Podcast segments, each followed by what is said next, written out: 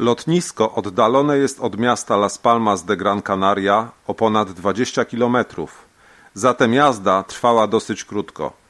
Wysiedliśmy w północnej części miasta, w podziemnym dworcu autobusowym Santa Catalina. Po wyjechaniu z dworca ruchomymi schodami przytuliliśmy się do pierwszej napotkanej palmy – w końcu ona jedyna była chętna się z nami przywitać.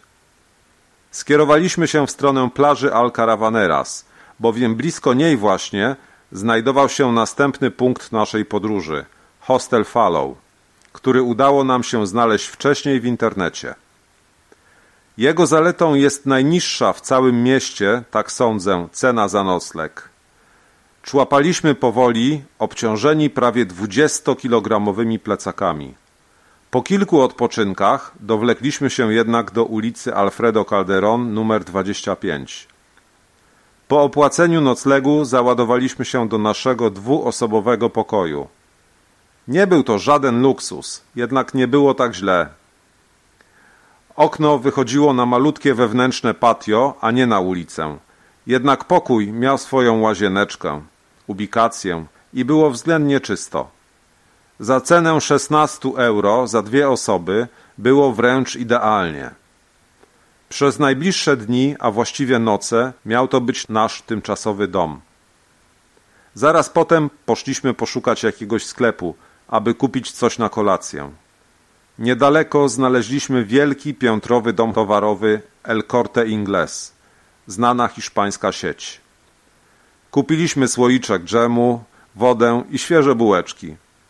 Później na stoisku z telefonami komórkowymi nabyliśmy dwa startery z kartami SIM do zabranych z Polski telefonów. Każdy ze starterów firmy Vodafone kosztował 20 euro, ale od teraz mieliśmy już hiszpański numer, konieczny, jeśli chce się szukać pracy. Drugiego dnia wybraliśmy się na wielkie łażenie po mieście. Po południu tak nas bolały nogi, że zdecydowaliśmy się na zakup rowerów.